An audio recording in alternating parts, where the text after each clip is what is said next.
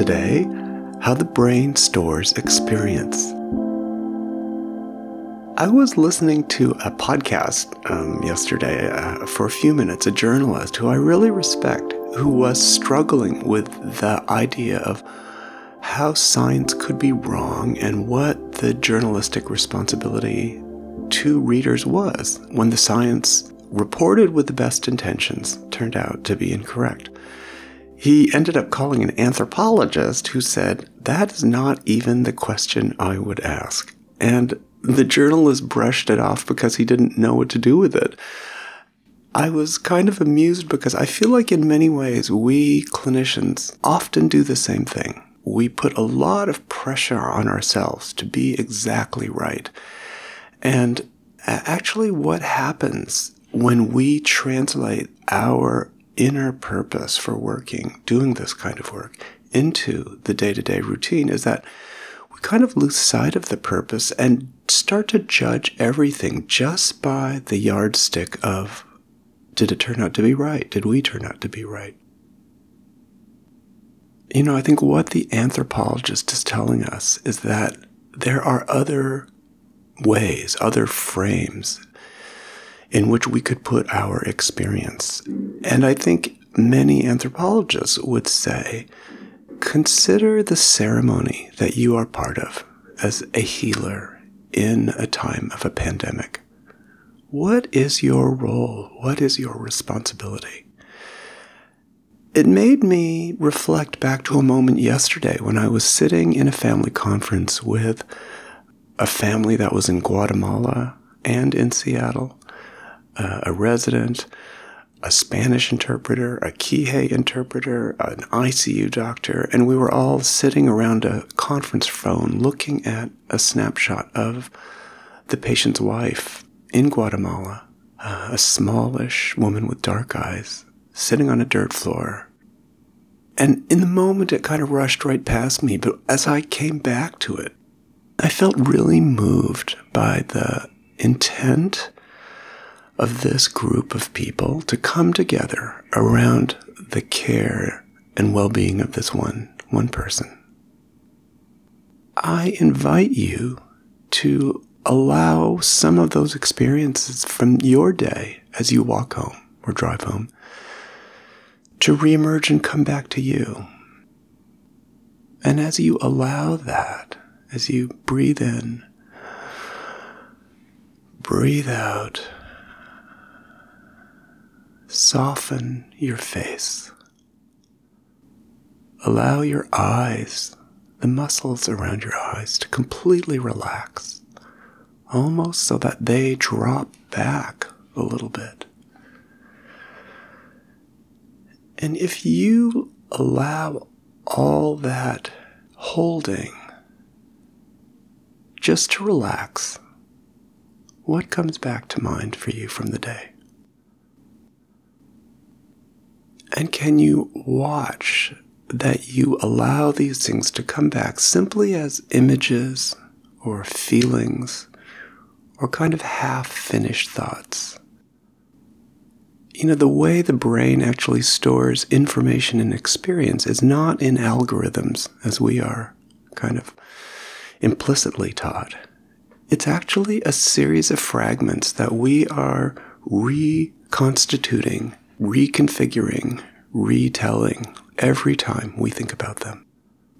And so, the way in which we revisit our experiences and the importance of taking ourselves out of an analytic perspective as we think through the meaning of the day, it turns out that's really important.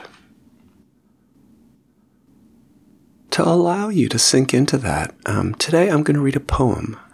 Um, it was published um, on March the 30th in the New Yorker by um, Jorie Graham.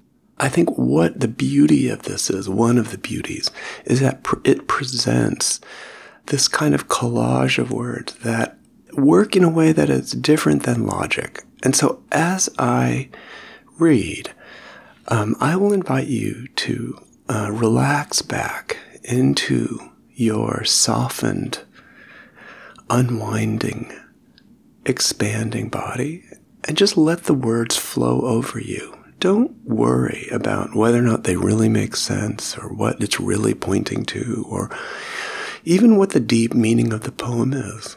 Just allow the words to flood over you and stream through you and see what happens that will help you move into a kind of a new phase for the evening. So, the title of the poem is I Won't Live Long. I won't live long enough to see any of the new dreams, the hundreds of new kinds of suffering, and weeds, birds, animals shouldering their demise without possibility of regeneration the heart in your tiny chest opening its new, unimaginable ways of opening, and to what might it still open? Will there still be such opening? Will you dare? I will not be there to surround you with the past, with my ways of knowing. To save you, shall you be saved? From what? Home, from fighting are you? remembering how he or she or they looked at you while you both fed the machine or built the trough in dirt, where it will be necessary to plant again. Will it open? Will the earth open? Will the seeds that remain, will you know to find them in time?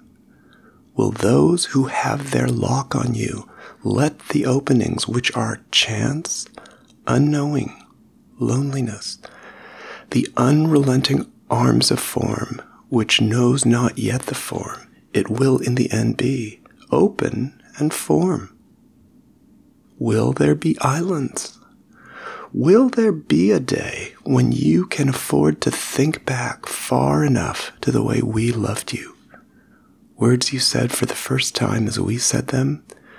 Mystery your grandfather said one day after saying, Shh, listen to the birds, and you sat so still, all your being arcing out to here, and the bird in its hiding place gave us this future, this moment today, when you can recall, can you, his saying, There, that's a mystery.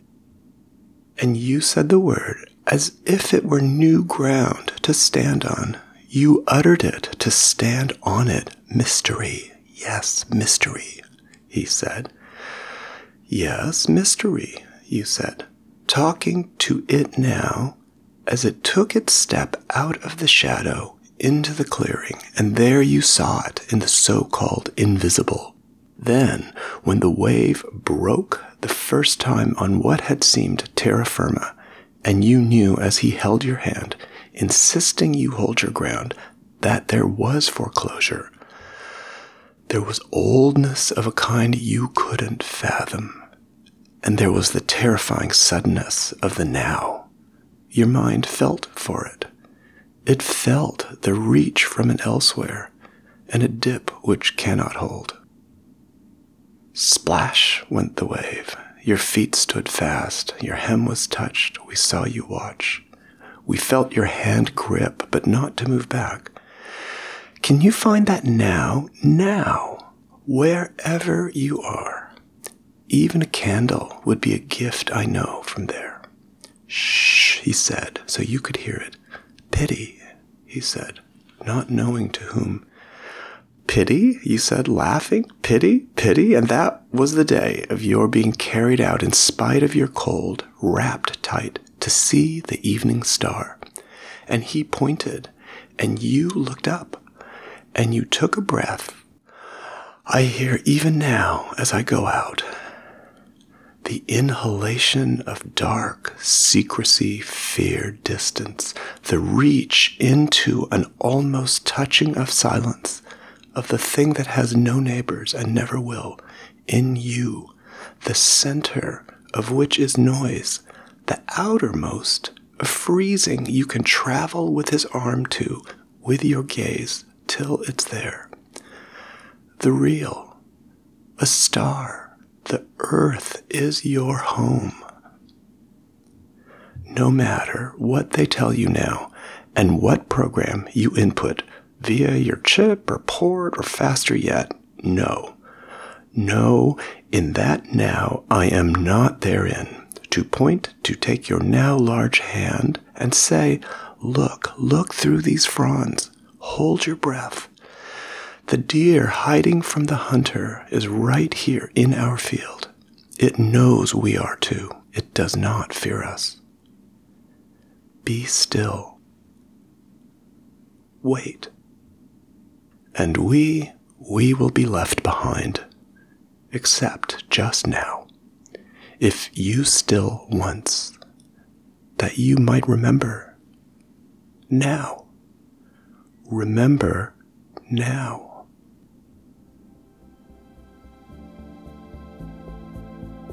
And as you finish up and take one more breath,